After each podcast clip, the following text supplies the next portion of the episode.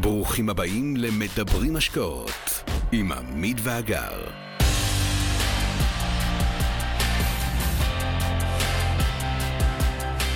מה, גם לא בספר? יש ספוילר. לא אפילו לא בספר ולא כלום. תשמע סיפור שאתה יודע מה, הוא מתמצת את הסביבה ומתמצת את אשתי ומתמצת הכל. לפני שש או שבע שנים אנחנו הולכים לפיקניק, יותר נכון קטיף תותים עם חברים. וזה חברות של מיכל, זאת אומרת זה חברות שדרך הגן, דרך הגנים של הילדים פה מהשכונה וזה, ואני לא, הכר, לא הכרתי את הבעלים, אני שונא כאלה דברים, והגענו, והגענו, עכשיו יש לי רכב, יש לי רכב יקר, זה בסדר, הם ראו אותי עם הרכב שלי, שאלה ראשונה, מה אתה עושה? כן. אמרתי להם הייטק, כי זה מה שעשיתי. אמרו לי, מה זאת אומרת הייטק? אמרתי הייטק וגם נדל"ן, הם שמעו נדל"ן, פום, כולם ככה, כל האנטנות, הייתם צריכים לראות את זה, במשך שעה, אני כאילו באמצע, עיגול, כאילו מעגל סביבי, כמו דן שילון, פותחים מעגל. מעגל מתופפים. ואני מדבר, ומה שקרה, שהרעלתי אותם, לטוב, אני טוען לטובה, אבל בעיני הנשים שלהם זה היה לרעה.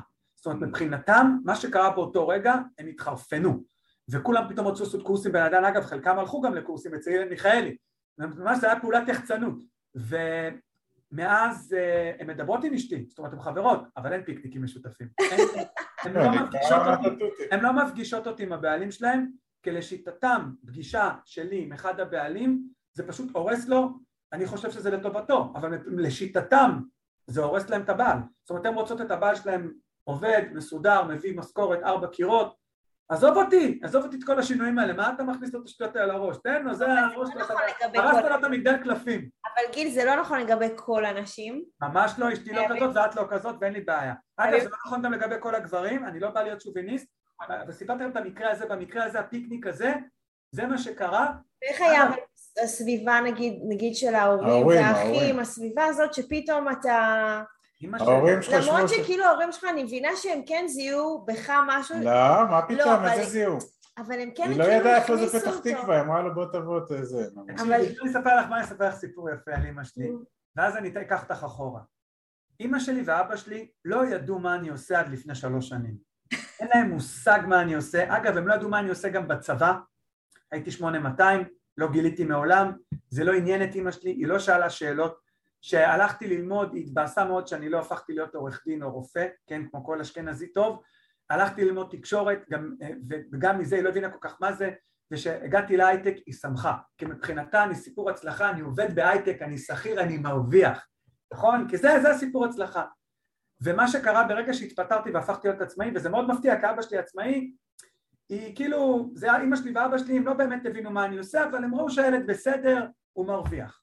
ואז התחלתי לקנות נדל"ן. עכשיו, אני עשיתי טעות, בעסקאות הראשונות סיפרתי להם. אבא שלי גם נגר, ואפילו הבאתי אותו, רציתי שהוא יעשה את המטבחים בדירות. הוא היה מגיע לדירה, ומה הוא רואה? איכס, הוא רואה בניין שעומד להתמוטט שם, אמנם זה רמת גן, אבל גם ברמת גן הבניינים עומדים להתמוטט. הוא אומר לי, מה זה האיכס הזה? מי יגור פה? ואני אומר לו, אבא, מה זאת אומרת? כל איכס כזה זה 4,500 שקל, תביא לי מלא פחים כאלה עם איכס, הרבה הרבה איכס. עכשיו, הם לא הבינו.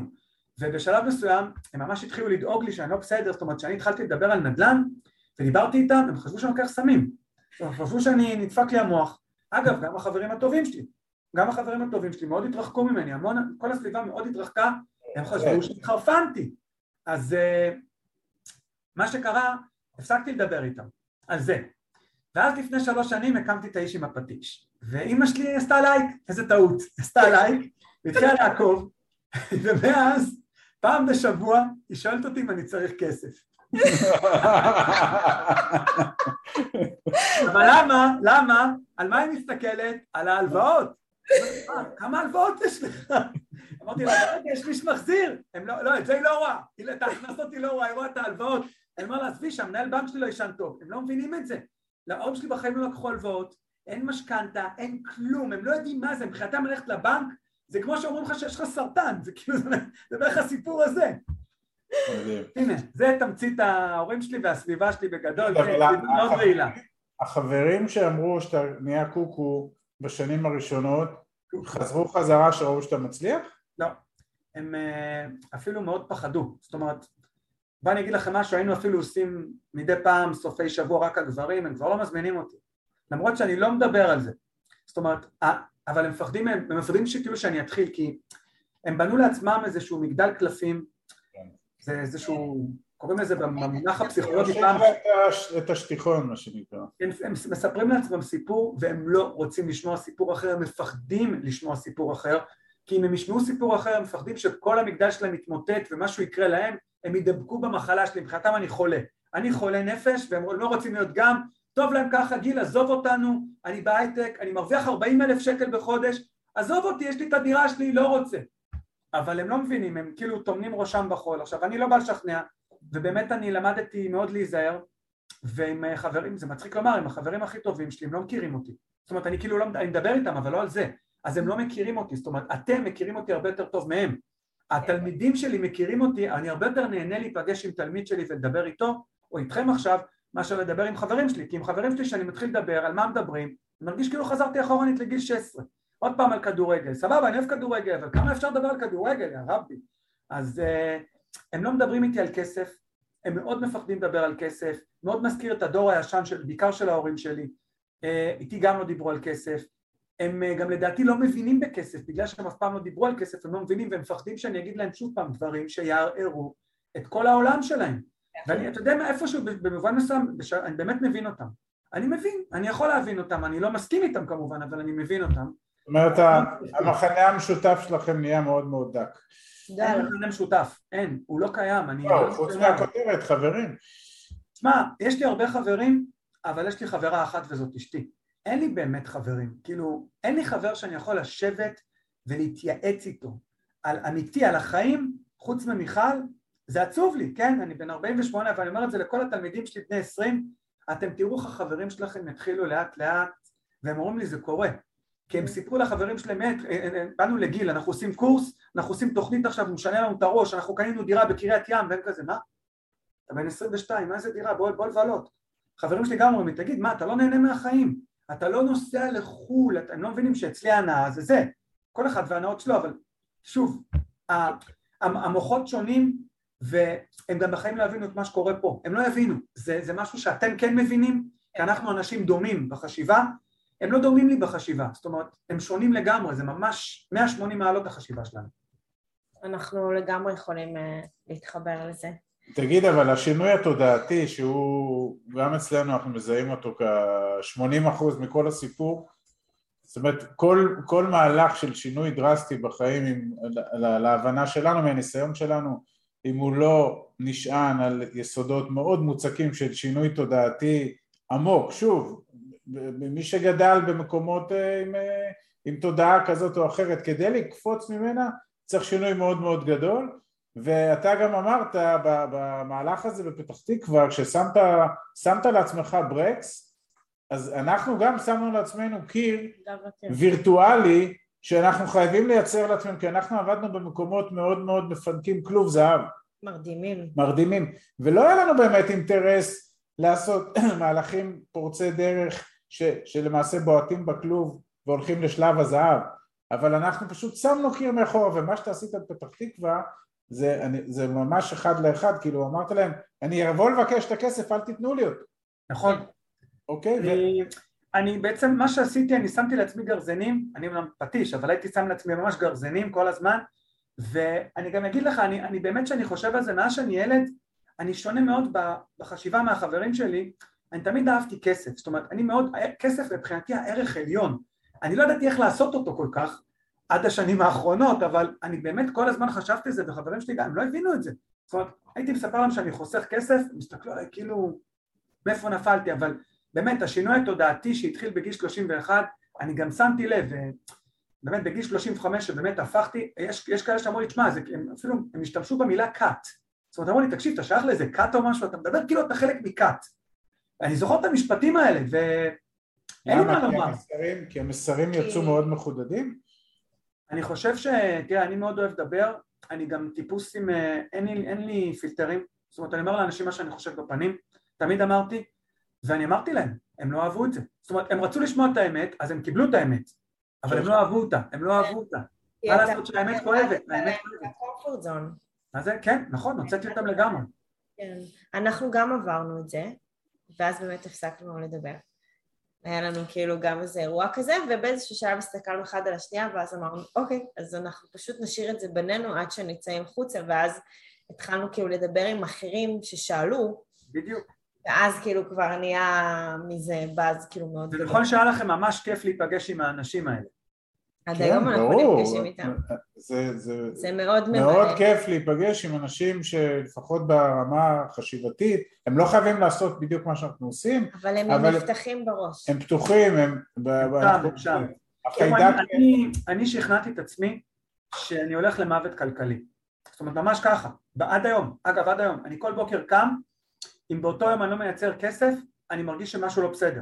זאת אומרת, אני, אני כל בוקר קם בתחושה, זה לא מספיק לי, אני חייב עוד. עכשיו, לא, בק, לא, לא בקטע חזירי, אלא בקטע שאני באמת פוחד מהמוות הכלכלי שלי, אני פוחד להיות זקן אני, אני מסתכל, אני רואה מסביבי אנשים מגיעים לגיל 70 ומתחילים לעבוד בכל מיני מאבטחים וסופרים, שוב אני לא מזלזל אבל לא בגיל הזה. ו- ובתחנות דלק ומנקים חדרי מדרגות ועובדים בכמה עבודות ואפילו מחלקים עיתונים. ואני אני נחרד, אמרתי אני לא רוצה, זה הפחד שלי. עכשיו, היה לא מזמן, זה משהו שאני תמיד אוהב לקחת איזה דוגמה, כי מישהו כתב פוסט מאוד יפה, זה לא שלי, אבל היה לא מזמן איזשהו מקרה שנהג אוטובוס אה, פגע באיזושהי משפחה בצפון אה, והרג אותה, תאונת דרכים.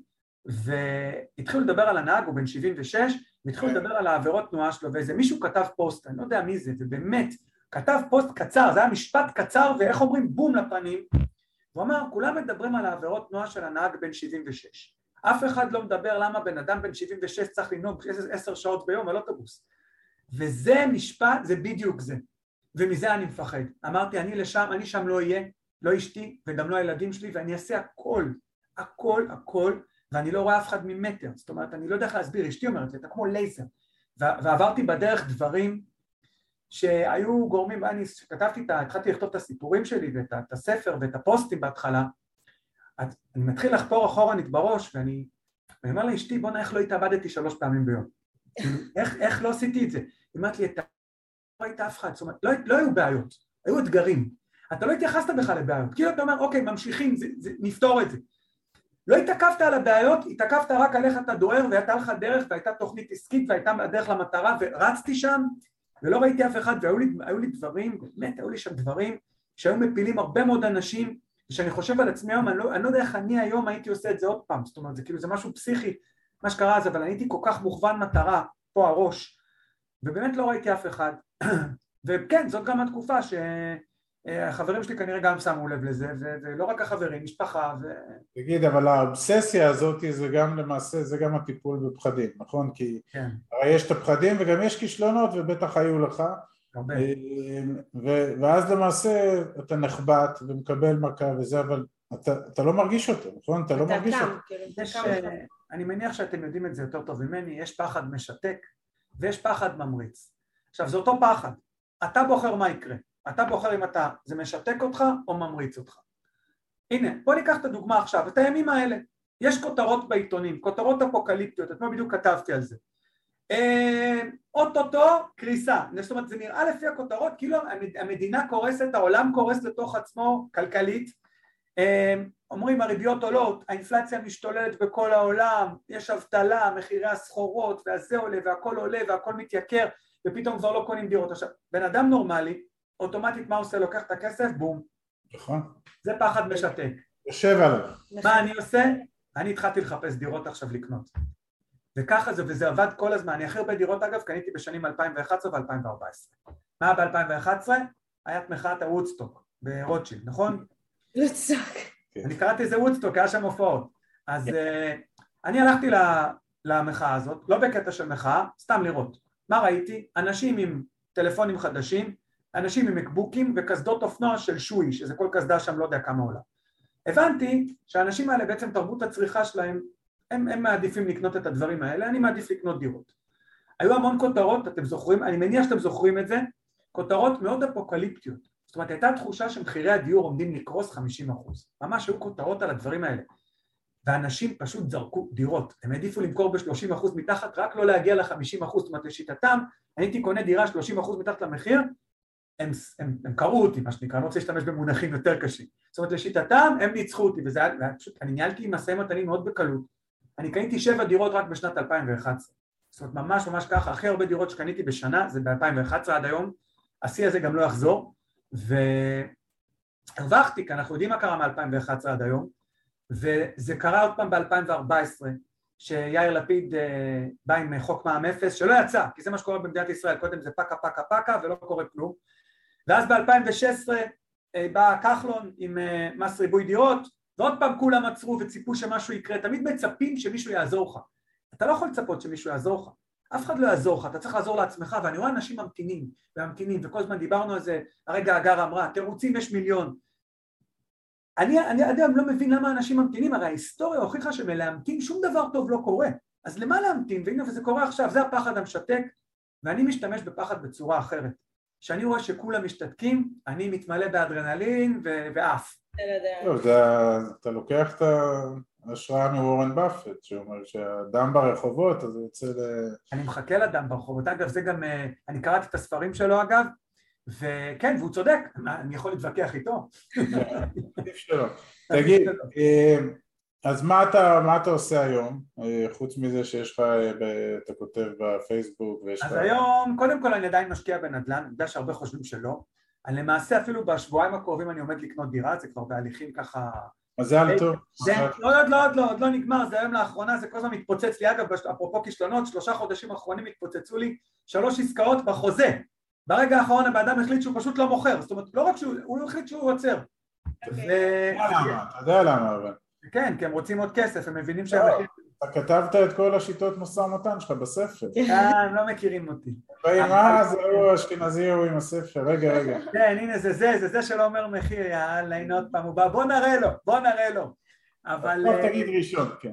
אגב, היום אין לי בעיה לקנות במחיר שוק, אני אוסף דירות, המטרות שלי משנות היום, אם הייתי מחפש לעשות עסקאות פליפ, באמת אני מחפש את המתחת למחיר שוק, אבל היום אין לי בעיה לקנות במחיר שוק, הכל בסדר. אז היום אני גם משקיע, ואני מלמד, אני עושה את האיש עם הפטיש, שזה, אני גם כותב פוסטים ונותן הרצאות ומתראיין לפודקאסטים אה, מעולים, וכתבתי את הספר, ותמיד אני אומר זה הספר היחיד שאני אכתוב, אבל כבר אני לא יודע כלום, אי אפשר לדעת, כי גם את זה אגב, שכתבתי לא באמת תכננתי לכתוב, זה הכל קורה במקרה. באמת אני מלמד, אני מלמד את השיטה הזאת של איך מייצרים הזדמנויות בנדל"ן, שאני שם באמת דגש על המילה לייצר, כי אנשים חושבים שהם ילכו ברחוב וימצאו דירות, וזה לא עובד ככה, אני מלמד אותם איך לייצר, וכמו שאמרתי, יש אה, משהו כמו 850 תלמידים, ויש 415 עסקאות של תלמידים שלי שזה פסיכי לגמרי, באמת, זה... בוא'נה, אז אולי אתה הבעיה של מחירי הדיור. אתה הבעיה של... אגב, אתם רוצים לשמוע קטע? עשרה אחוז מהעסקאות בקריית ים בחצי שנה האחרונה זה תלמידים שלי. הם קובעים את המחיר. תלמידים שלך? יש לי, תבין, בשנה האחרונה היו שם משהו כמו 33 או 34 עסקאות של תלמידים שלי. מדהים. טוב, ואני מתוך לא יודע מה, 100 ומשהו, 130, 140, זאת אומרת, זה ממש המון המון עסקאות. אתה יודע מה אני אוהבת עכשיו במה שאתה מדבר? כי גם הקהל שלך שומע אותנו וגם הקהל שלנו שומע אותך, ואנחנו כל הזמן מדברים על זה שאנחנו לא קונים דירות בארץ. אבל מה אני כן רוצה להראות פה? שאיזה יופי ששני אנשים שחיים במדינת ישראל, משקיעים ועושים עם הכסף שלהם מה שהם רוצים, מה שנוח להם, והם עדיין חיים כמו שהם רוצים. תמיד אני אומרת, זה לא משנה מה תעשה, העיקר תעשה. נכון. אגב, אני גם תמיד טוען שמבחינתי להשקיע בארץ או בחו"ל או בשוק ההון או בנפט או בסחורות, זה לא משנה בכלל. לא משנה. אבל תלמדו את זה. ויש כסף בכל מקום. זה, אני גם, אני... שומעים עכשיו, חבר'ה, כאילו שהם יכולים להתחבר, כי לפעמים אתה יודע, חבר'ה עולים, כאילו אנחנו התחברנו וזה, אבל אנחנו כל כך מחוברים, ל, אתה יודע, לבית של... בסדר גמור, אבל תעשו עוד משהו, אז הנה, יש לכם עוד אופציות, הנה, בבקשה, קחו את זה, זה גם כאן, זה, זה מה זה כיף. זה... זה עוד פעם, אנשים, אנשים מחפשים השקעות, אתה יודע, תמיד אני אומר, יש משפט באנגלית שאני מאוד מאוד אוהב, people like things explained ואנשים חושבים עם הרגש, המון המון עם הרגש אני, לא, אני הרגש אצלי, אני משאיר אותו בבית, הרגש, את האגו, את המצפון, הכל אצלי נשאר בבית תמיד. ואני בא רציונל, אני מסתכל על זה רציונל, הם מספרים, כן או לא, זאת אומרת, מקדם אותי, לא מקדם אותי למטרה, שוב יש תוכנית, כי בלי תוכנית זה לא עובד. וגם אצלכם זה ככה אני מניח, ושוב, אני, אני אומר, זה לא משנה איפה משקיעים, תלמדו את התחום ולכו להשקיע בארץ, בחו"ל, זה בכלל לא משנה, כסף יש בכל מקום והזדמנויות יש בכל מקום לא, גם, גם, גם אתה וגם אנחנו מדברים על החשיבות של ההשקעה, בטח ובטח בגילאים 30, 40, 50, כדי לא להגיע זה הקטסטרופה, נכון. הקטסטרופה שאתה דיברת זה אחד מהטיעונים המרכזיים שלנו, ללמה? אל תגיעו לשליש האחרון של החיים בלי כסף. וזה אל תגיעו. לא פריבילגיה להשקיע, זה חובה להשקיע. כן. אנשים לא מבינים עד כמה, הם לא מבינים, הם חושבים שהחיים שלהם יפים עכשיו, אבל הכל זמני. אנחנו קמים בבוקר כל יום בשביל להמשיך להפיץ את, ה... את, את האסטרטגיה שלנו בדיוק במקום הזה שאתם חייבים להשקיע, אתם חייבים, אתם לא יכולים שיום עובר ולא עשיתם משהו בשביל לשנות את החיים שלכם, ואז פה יש באמת כל מיני, זה מה שאני אוהבת עכשיו, שהם יכולים להתחבר לכל מיני דברים ולראות עוד זווית. זה, זה מרגש אותי, באמת. טוב, גיל, אה, אנחנו יכולים לדבר עוד שעות ארוכות, ובאמת יש לנו מלא מלא מכנים משותפים, לא דיברנו על ההתמודדות עם כל מיני אתגרים אישיים גם ודברים כאלה, אבל אה, בהחלט בהחלט אהבנו את השיחה, ממש, ממש. נתרמנו, וכמו שאמרנו, אתה עושה נדל"ן בארץ, אנחנו פחות עושים נדל"ן בארץ, זה בכלל לא משנה, לא משנה. משנה היא באמת ה...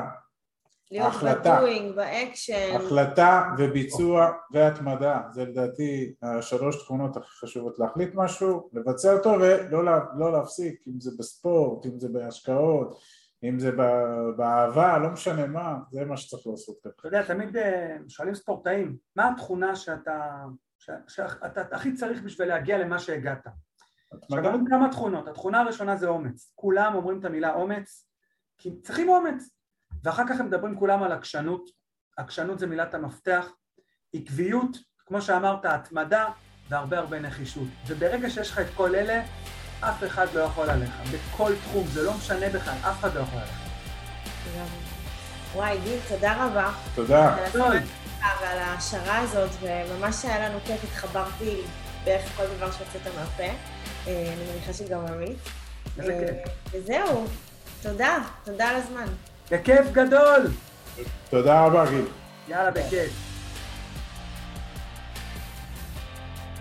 עד כאן להפעם. כרגיל, שמחנו לשתף בידע ובניסיון שלנו, מקווים שנתרמתם. מי שממש רוצה להכיר ולהיחשף להזדמנויות ההשקעה בהן אנחנו משקיעים, מוזמן לאתר שלנו, תוכלו למצוא הכל שם. אנחנו כמובן גם פעילים בכל הרשתות החברתיות, מוזמנים לעקוב אחרינו. אם אתם מכירים אנשים נוספים שהתכנים שלנו יכולים לסייע להם, נודה לכם מאוד אם תשתפו אותם. להתראות חברים.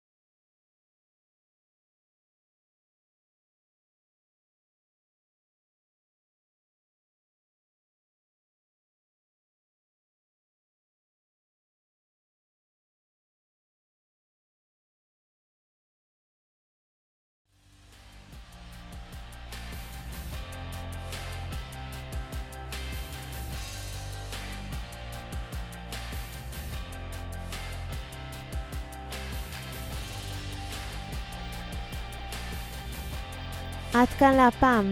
כרגיל, שמחנו לשתף בידע ובניסיון שלנו, מקווים שנתרמתם. מי שממש רוצה להכיר ולהיחשף להזדמנויות ההשקעה בהן אנחנו משקיעים, מוזמן לאתר שלנו, תוכלו למצוא הכל שם. אנחנו כמובן גם פעילים בכל הרשתות החברתיות, מוזמנים לעקוב אחרינו. אם אתם מכירים אנשים נוספים שהתכנים שלנו יכולים לסייע להם, נודה לכם מאוד אם תשתפו אותם. להתראות חברים.